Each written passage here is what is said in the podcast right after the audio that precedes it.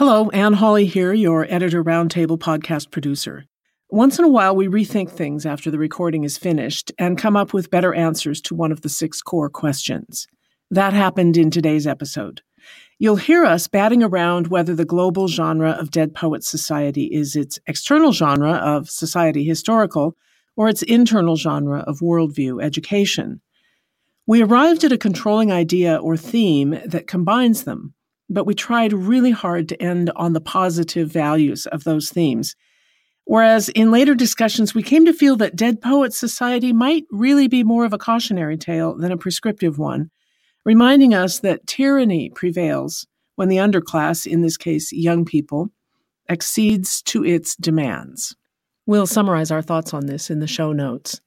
Feel free to let us know what you think on Twitter at StoryGridRT. And meanwhile, on with the show.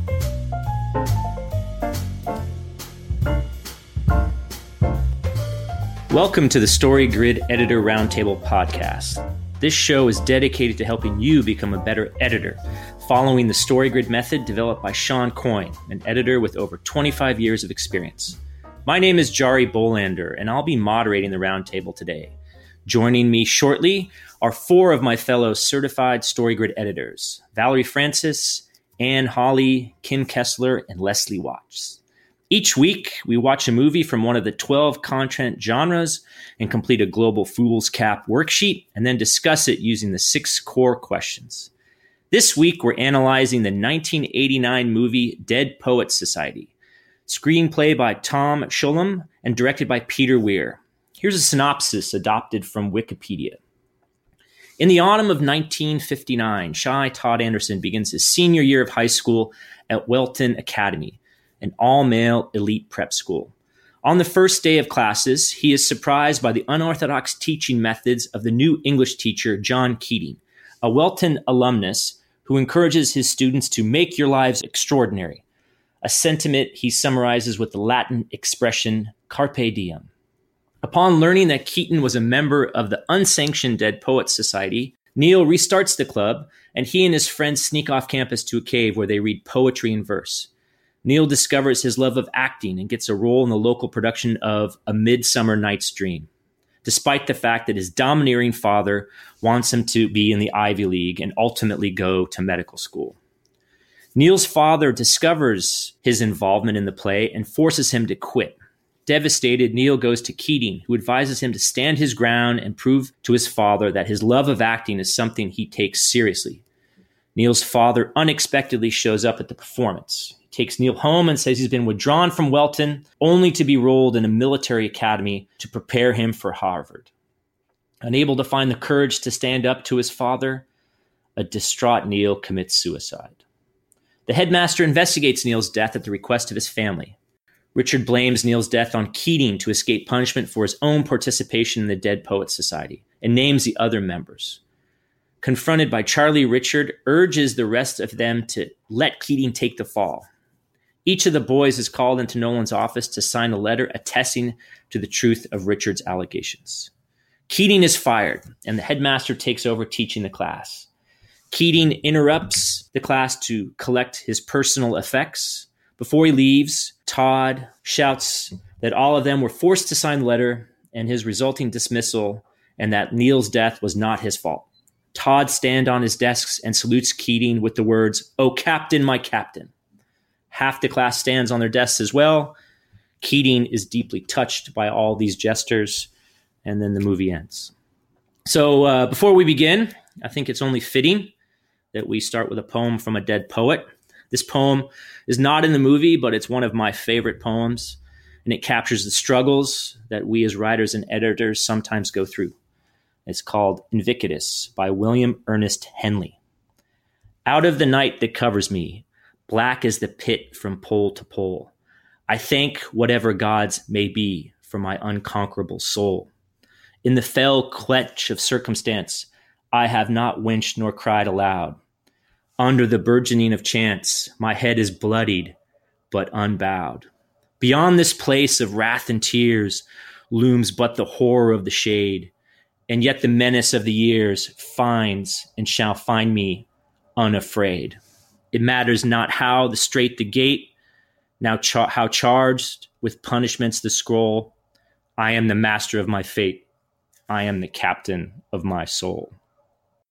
With that, we will talk about the global genre for Dead Poets Society. Valerie, why don't you start us off? Yeah, I know we had a little bit of discussion about this uh, before we came on air. And I've come up with the global genre as um, an internal genre, worldview education. And I think it's a mini plot story as opposed to an arch plot, which we see more often. The reason I'm saying it's a worldview education is when I'm trying to determine what the global genre is, I think about what the story is about. What's the point of the story?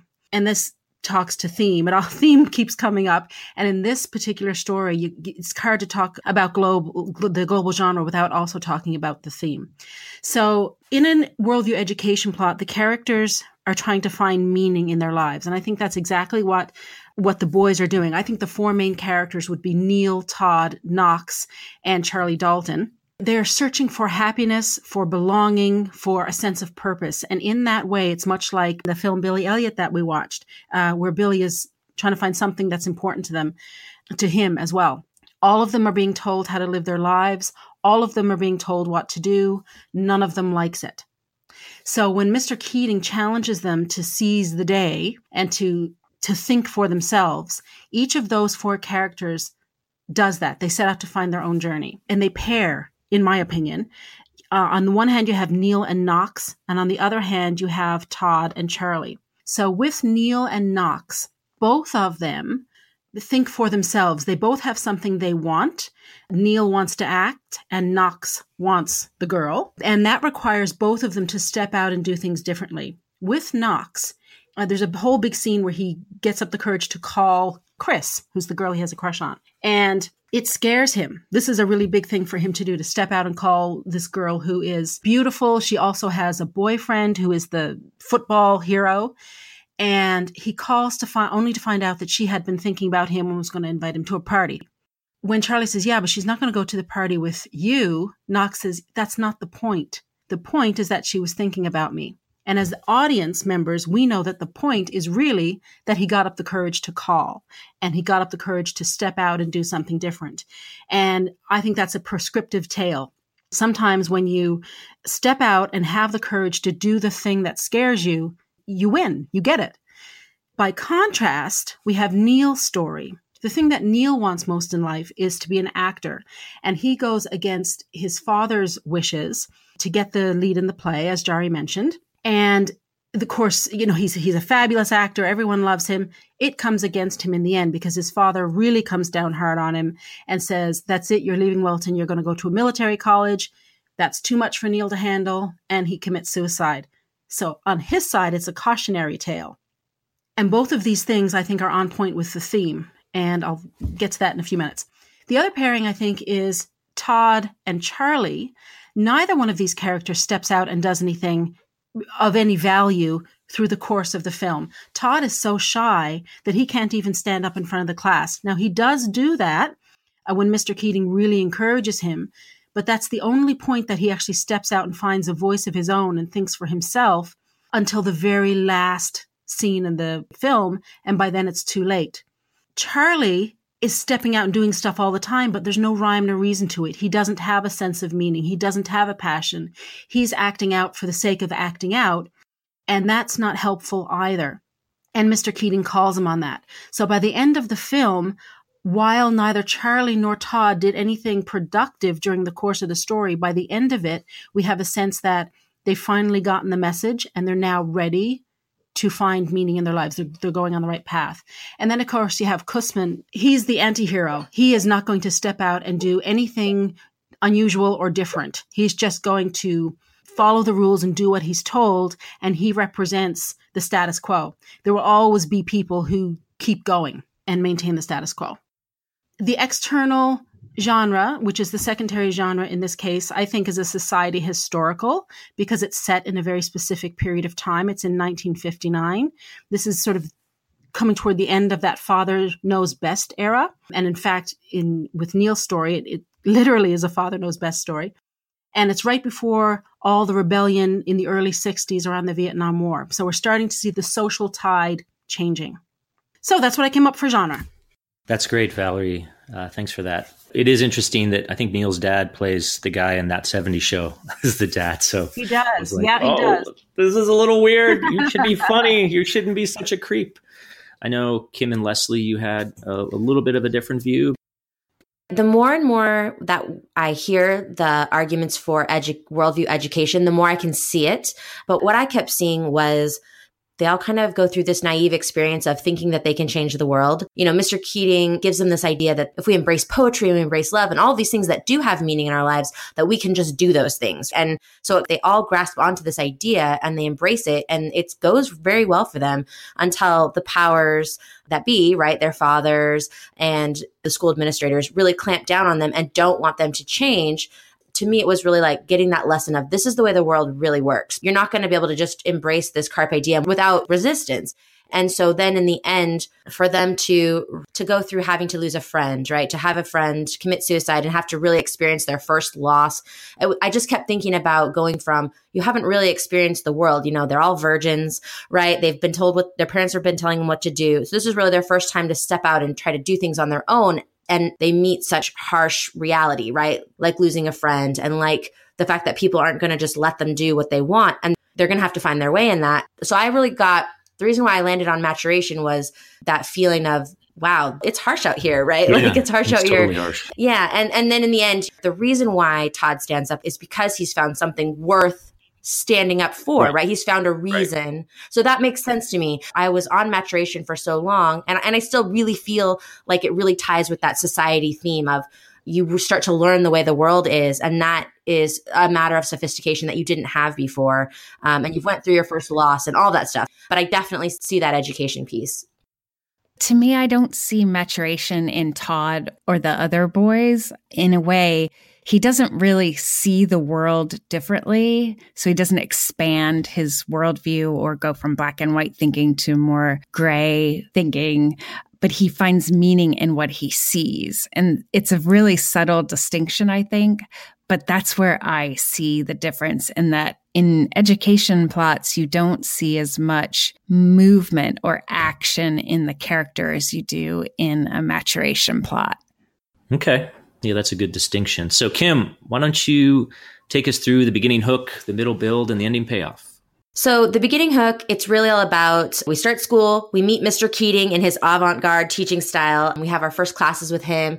And, you know, he opens the veil, right? Pulls back the veil past, you know, Welton's four pillars of discipline and, you know, excellence and all these things. And they find out about the Dead Poets Society. So, it's really taking them from introducing them to Mr. Keating all the way up to where they find out about the Dead Poets Society and they decide to do it themselves. So the turning point really I feel like is when they find out about the Dead Poets Society and what it was. Mr. Keating tells them about it and Neil gets the idea of we should do that. Um, and then the crisis question is should everybody join him? You know, Neil has to try to convince everybody that this is a great idea.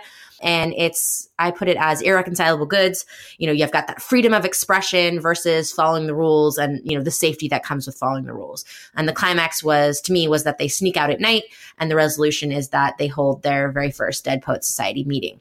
The middle build was tricky to me um, because it is a mini plot. And so each character has their own moments. And you were kind of following Neil, we're following Todd, and we're following Knox and Charlie Dalton trying to get their things that they want and their own experiences. So I went ahead and focused specifically on Neil's commandments um, in this one because he's the one that leads us into the ending payoff.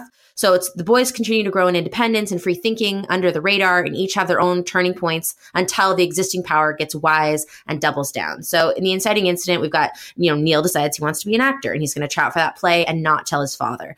Progressive complications and ultimately the turning point is Neil's father finds out about the play and tells him to quit the crisis question for Neil, it's a best bad choice. He could talk to his father and be honest, as Mr. Keating suggests, and face the possible wrath and consequences, or he could stay silent and risk losing his ultimate spirit for life.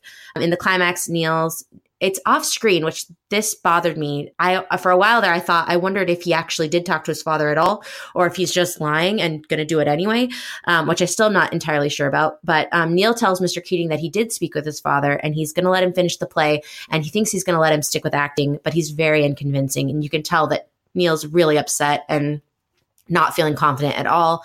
The re- resolution here is that they all go to the play, um, which turns out to be wonderful. The ending payoff Instead of going along with his parents' plan for a life, Neil chooses to take his own life. An investigation pins the death on Mr. Keating, and the boys are forced to sign a statement or be expelled.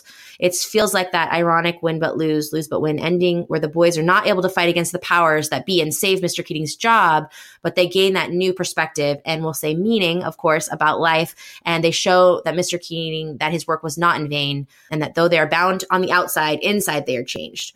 So again, we have the inciting incident as Neil's parents withdraw him from Welton. They're, he's sending him to military school and tell him that he will be a doctor. Um, and then that prompts Neil to kill himself. And that leads to the investigation and that the boys are required to sign the statement or they'll be held or, or they'll be expelled. And so the crisis question here is it's a best bad choice. Tell the truth and don't sign the statement and you risk being expelled uh, or you will be expelled uh, or you lie and you sign, which means you'll be safe and you get to keep your position at school and please your parents and all those things, but you betray Mr. Keating and everything that he's taught them. So the climax here is that Todd sees that the others have signed the statement and feeling powerless with his parents and the principal there in the room, he signs it too. But in the end, our resolution is that Todd and the others honor Mr. Keating by standing on their desks and yelling or calling out, Oh, Captain, my Captain, despite that the principal is yelling at them to sign. I thought it was interesting the way that it felt like the beginning hook ends positively, the midpoint ends positively. You know, they kind of, they, each of them gets this turning point where we have Todd with his barbaric yawp, right? And um, we have Knox calls the girl, you know, all these different things that are happening. Neil gets the part. There's, it's really feeling like it's going on a high note. And then you can really feel that after that midpoint shift, um, I think the, the exact midpoint in the movie is when they're out walking, they're outside in the courtyard and they're doing their different walks. And and that's kind of the when you can see that the headmaster is looking down from the window. So that's kind of the bad guys closing in sort of feeling where we know it's going to turn soon. And then after that, sure enough, Knox goes to the party and gets punched in the face. Charlie gets caught for his article in the paper and they find out about the Dead Poet Society. Neil gets caught. So it just, it, it was interesting to see those two very different shifts where it's all going good at the beginning. It's really, you know, it, they're having so much fun. And then it's the power really, really comes down on them hard so yeah, so that's uh, the summary there of the beginning hook, middle build, and ending payoff. Wonderful. Thanks so much for that. Uh, now on to the uh, obligatory scenes for the worldview education story. I know Leslie, you had that this week, so why don't you uh, kick it off? Okay, so I did this from Todd's point of view. I see him as, even though we have a mini plot, I totally agree with that. But uh, to keep it tight and to really zero in on the education plot, I focused on him. So, inciting opportunity or challenge, Mr. Keating encourages the boys to seize the day. Then the protagonist denies responsibility to respond to the opportunity or challenge. And here, Todd Anderson skips the study session with Neil and the others and just kind of begs off, No, I'm not going to join you. Three, forced to respond, the protagonist lashes out against the requirement to change behavior. Todd tells Mr. Keating he hasn't done, he hasn't written the poem that was given as the assignment. Then, number four, the protagonist learns what the external antagonist's object of desire is.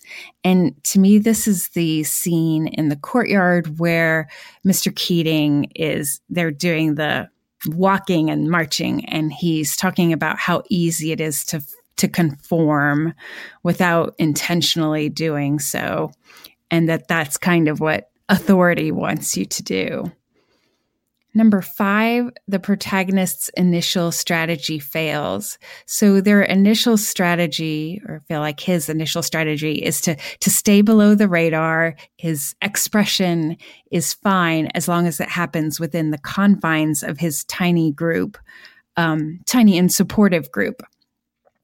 But Nuwanda slash Dalton reveals the secret of the Dead Poet Society, and so they can't hide beneath the radar with their private rebellion. Six, during an all is lost moment, the protagonist realizes that there is or can be meaning in the world. And I see this as Neil's death really brings home to Todd the initial lesson in the, you know, in the seize the day scene where you know it's like we're all going to die. We're all going to be worm food is is you know one of the ways that Mr. Keating put it. And this really brings it home for him. And so i feel like that's that all is lost moment.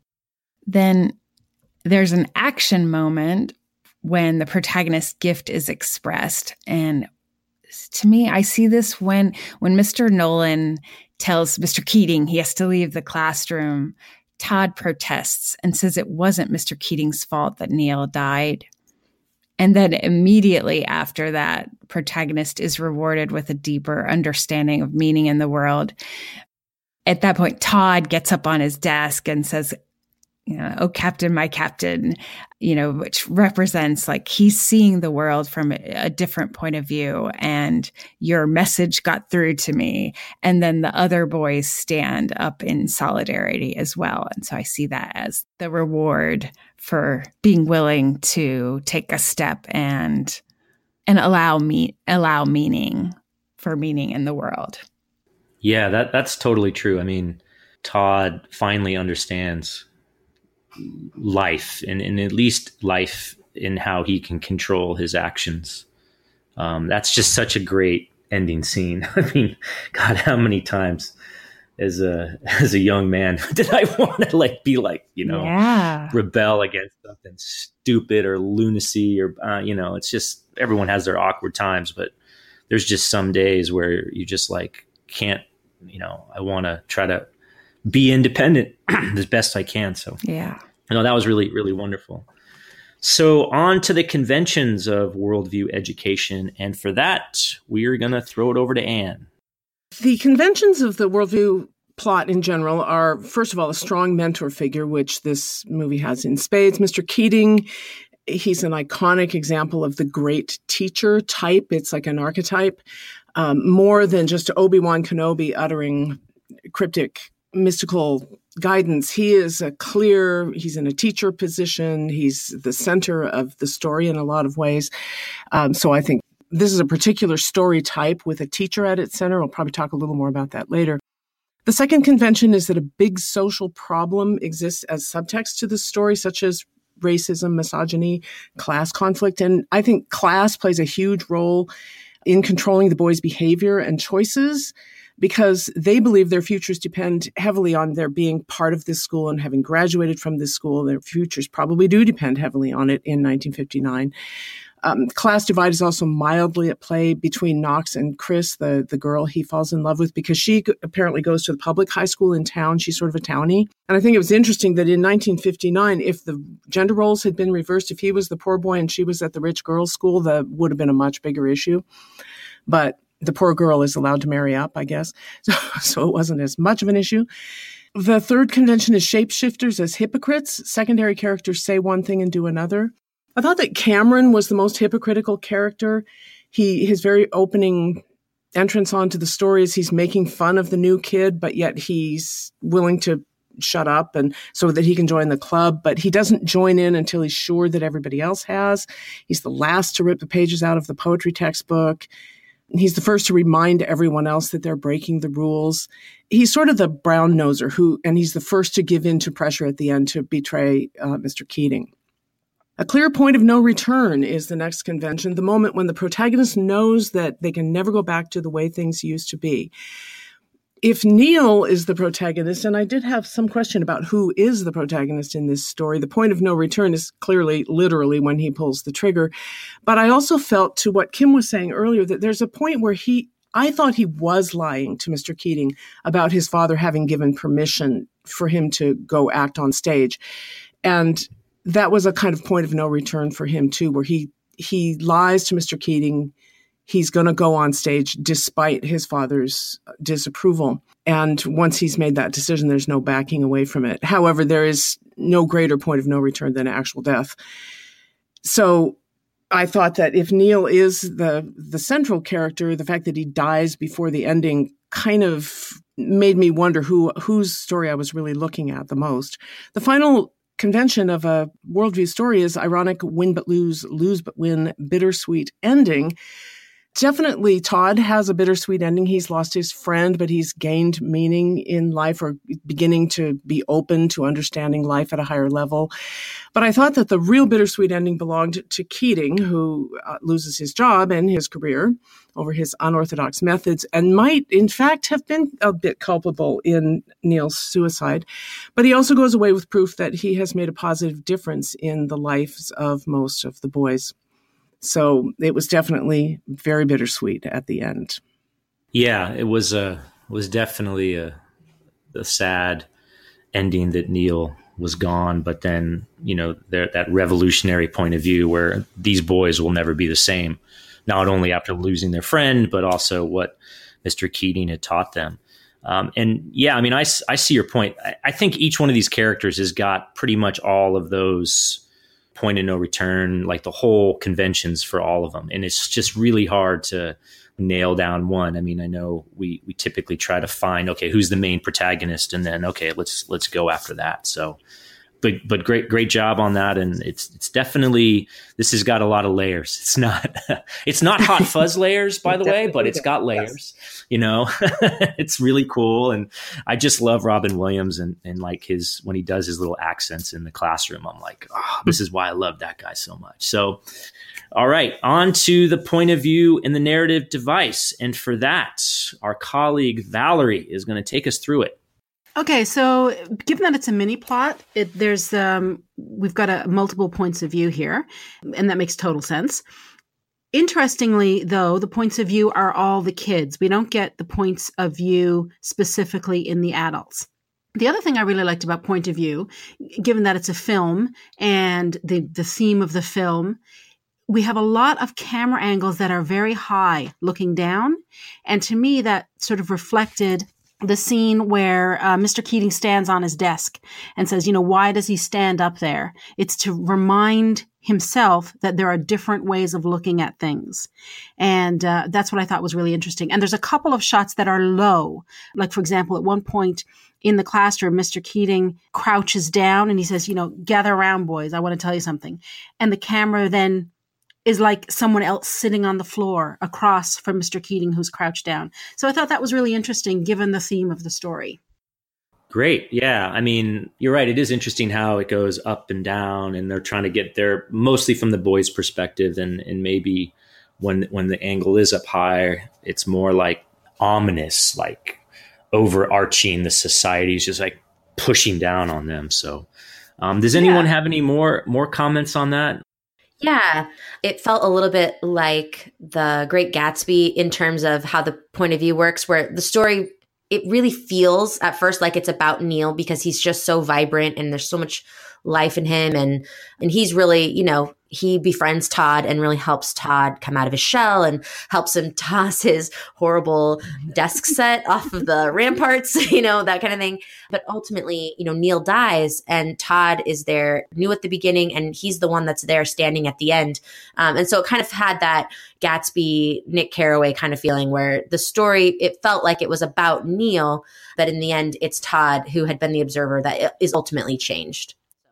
I thought because it is a mini plot with a shifting point of view, and we see we see the point of view of many of the characters. There are scenes where only Mr. Keating and another teacher are in the scene. So, so it's all over the point of view map.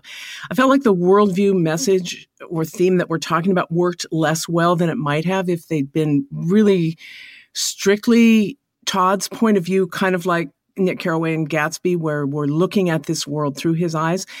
So this is why I fell out more or less on the side of society being the global genre, which I think we, I think I've been overruled on that, but I felt like the mini plot structure really showing so many points of view and different stories.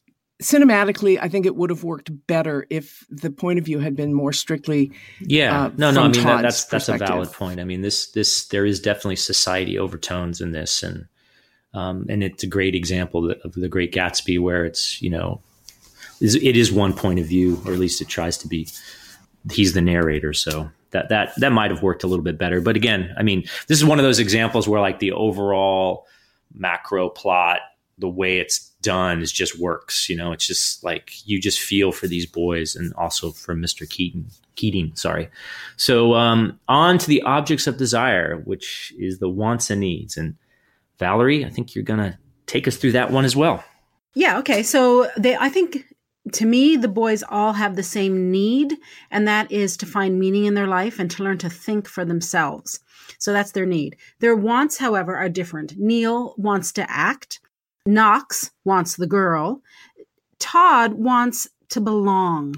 He doesn't have a family. He is always kind of on the outskirts of the group of boys. Uh, Neil is constantly inviting him in. Uh, and reassuring him that yes, he belongs there because he's used to and he's comfortable in the background. And Charlie Dalton, it doesn't know what he wants. Uh, that's why his acts are random. He, he's lashing out for the sake of lashing out, and Keating calls him on that one when he does the the stunt about the the phone call from God. He says, you know, if it had been a collect call, that would have been good. I like that part. And Kussmaul wants to do what's expected of him. He does not want to rock the boat in any way, and he doesn't. And he definitely is the one who needs to think for himself the most, but he never will. So that's what I came up with for the wonderful, objects of desire. Wonderful. This next one, I hopefully you're going to nail it out of the park because it's said multiple times in the thing. So I know, I know, Valerie, I know it's a hard one. I know it's a hard one, but but but what's the controlling idea? Well, just let's wait for it. Let's wait for it. Carpe uh, yes. diem. Yes, yes, yes, yes. we should all seize the day. Uh, I did it! Woohoo!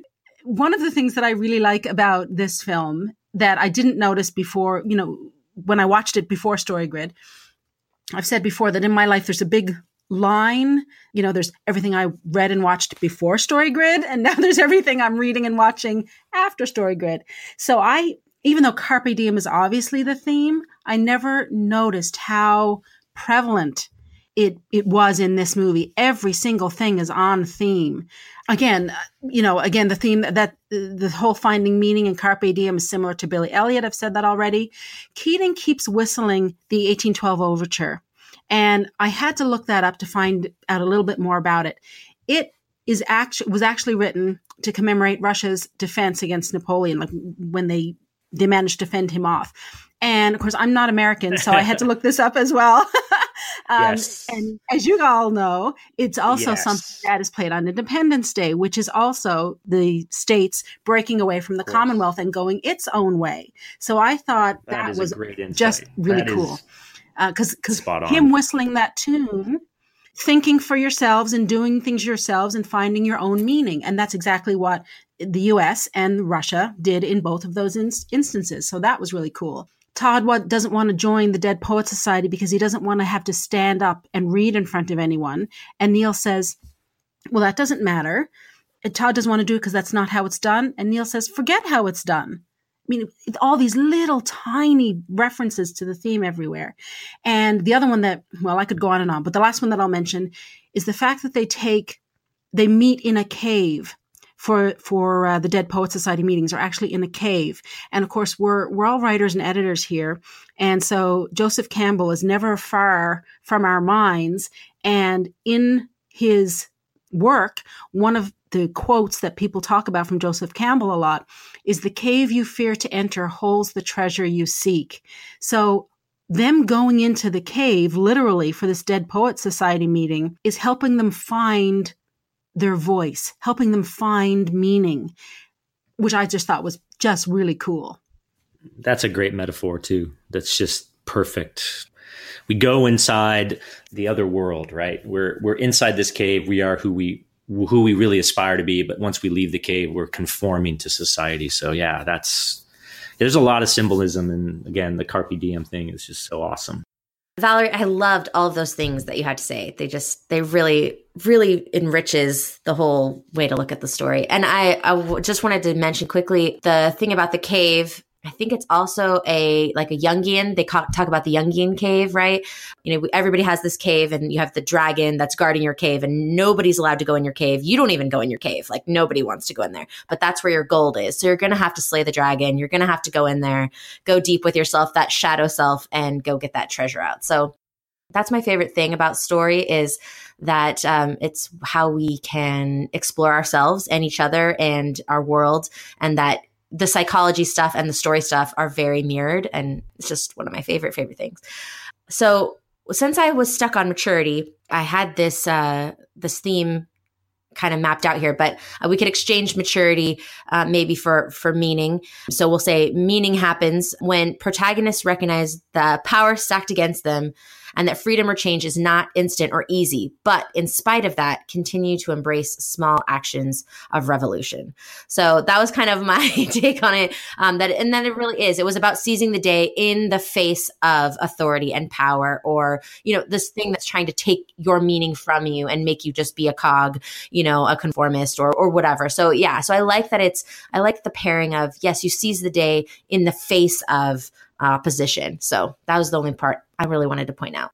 It's a good take. I, I feel like you conveyed how this movie sits right on the line between worldview and society. To me, I keep coming back to the society theme. So I suggested tyranny reigns, because that's the school is tyranny, until young people empower themselves through meaningful acts of rebellion. Because I really wanted yes. to capture the society external genre. I love that. Movie. I love that, Anne. That's great. Yeah, no, that's a that's a that's a good one too. I mean, this is all about leading your own way, make every day count, think for yourself. You're going to be a young person in the world. And I mean, this is the perfect, you know, 1959. The start of the 60s is, you know, literally just around the corner, and there's going to be a ton of angst and societal turmoil. So that's, yeah, that's spot on. So, how about some good examples of special scene types, tropes, tie-ins to other genres, etc. For me, this movie belongs to a class of teacher and student stories that, that are it's a favorite with me. That goes back to To Sir with Love, Mr. Holland's Opus, Stand and Deliver, Dangerous Minds, Glee, even to some extent, where the mentor figure is central. And very often these are performance stories, uh, which this one isn't, but it has some elements of it in the the boy having to stand up and and speak or uh, Neil going on stage, but it really wasn't a performance genre story. But they're always worldview too, with a great teacher who opens the minds and expands the horizons of young students. It's a very gratifying story form. A lot of these stories involve underprivileged kids, underfunded schools, the wrong side of the tracks, that type of thing. But here we have these, this elite boys prep school. And the only limitations they're going to face in life are imposed by these rigid class standards and expectations, but it still fits into that model of the teacher student story that I think is more of a trope, I guess, than a than a genre, but it's it's one to watch for. Yeah, totally. And uh, a fun fact: my brother was in uh, Mrs. Johnson's class, who Dangerous Minds was. That's really? so fascinating. Yeah, she, she wrote a book called My Posse Don't Do Homework. Um, and when my brother would cut cool. class, when he would cut great. class, she'd give me, she'd call the house phone, and I was in college, and she's like, "Hey, where's Paul?" That's my my middle brother. Uh, isn't he at school? oh, maybe he's sick. Anyway, she was great. Um, interesting. Wow. Yeah, I mean, it's, it's, really the, the the movie's pretty accurate of what what would happen in her classroom too. So, Valerie, I think this is this film is an excellent example of the expression of theme and how theme permeates every aspect of a story. It's in every scene, every character, every action, and all these little nuanced actions are all on theme. Even when Küssmann tears out the introduction in the poetry book, he does it with a ruler because he just cannot break the rules. For him to just go crazy and rip it out is just so against his personal grain that even if he's going to break the rules, he's going to do it in a neat and orderly way. There is to be no chaos in his life whatsoever. Um, he is not going to think for himself. And, um, you know, I keep hearing Steve Pressfield's voice in my head.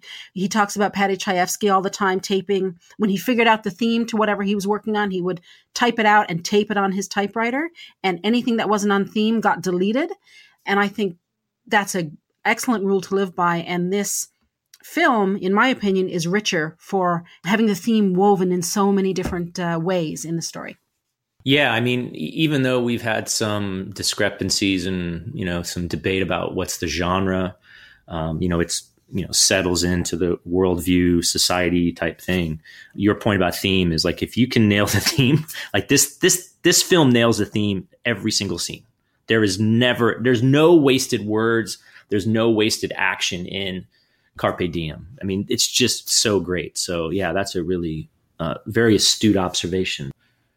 I'm a little off topic, but what I noticed is that especially at the the midpoint that there seemed to be this tension between the parents m- most of the faculty and Cameron who were in the self-esteem self-respect level of need in terms of the human needs tanks that are correlated to Maslow's hierarchy of needs. So they all seem to be there. They were dealing with that level. Whereas the other boys and Mr. Keating seem to be working in the realm of self actualization.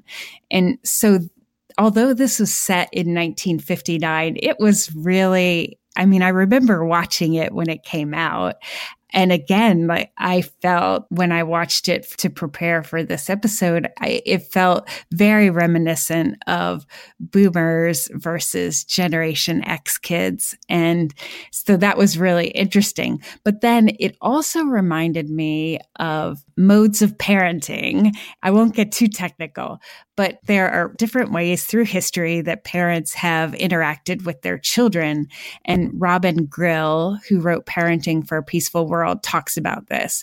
And in essence, that self esteem, self respect level that most of the parents and, or most of the faculty and the parents are in is this socializing mode where parents believe their children will be successful which they equate with happiness if they fit in and are socially acceptable. And part of this is mentioned by McAllister when he's having a conversation with Keating about maybe you shouldn't be stirring up these, these emotions and things in the boys. So if they fit in and they're socially acceptable, they will be successful and thus happy. But helping mode parents, on the other hand, they support their children's emotional development. They foster autonomy and self-regulation. And these are the things that seem to me more representative of the need for self-actualization and that tank. And so that's also represented by the difference between a society plot where the need is in that self respect, self esteem tank versus the worldview plot, which is in the self actualization tank. So that was all really interesting to me. And then since this is a society story as well, I can't help but talk about two topics that were that also came up for me. And Knox's interactions with Chris and where he was touching and kissing her while she was sleeping slash unconscious, drunk on the couch at the party, you know, totally typical of 1959 behavior. And I would say in 1989 as well. But it's worth mentioning, I think, that Knox is a he's a likable character. We're rooting for him. When he does this, the only people who protest are Chet, who's quite unlikable. We don't like him at all, right? And his friend, his football friend. And I would like to think that that wouldn't fly if this movie were being made today. I was so glad that you brought this point up, Leslie, um, because I think it is totally worth mentioning that we would not that that's not okay. And and just the way that was portrayed just like you said knox being the likable character and how it's just oh we'll just pass it off but he loves her and you know anyway kudos for noticing that and pointing it out. Yeah thanks. The other thing i want to bring up is that tweens and teens they that they have to rebel. Like this is part of their this is part of the process of growing up and individuation is the big word but how do you go from being a child dependent on the adults around you to being someone who can stand up on your own two feet and make decisions? And that tweens and teens, as they're going through this, they need a safe place, a safe way to take risks, make mistakes, and learn how to make responsible decisions.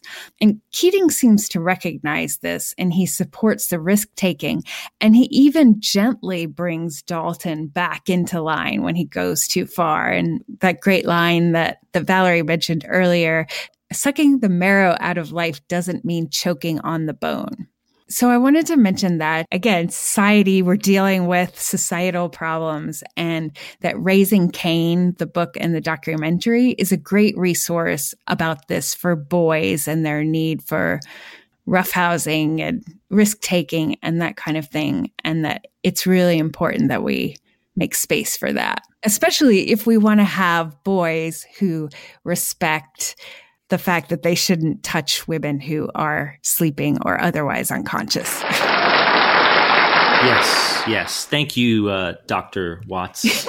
Dr. Spock's got nothing on you when it comes to that. And and it is interesting that we have actually in society right now. I mean, this is actually a really perfect movie even now. I mean, I I truly think it's going to stand the test of time for other reasons, but particularly now with how men and boys uh, need to be raised and taught these societal norms that you know like you said it's unacceptable 100% unacceptable to you know kiss someone while they're passed out or take advantage of like that. And you know that's a great uh, great segue. Now we learned a little bit about parenting which is you know this this show is just all about like getting better. Anyway so thanks everyone. That wraps it up for this week. This great discussion uh, thank you, Anne, Kim, Leslie, and Valerie, for some wonderful insights into Dead Poets Society.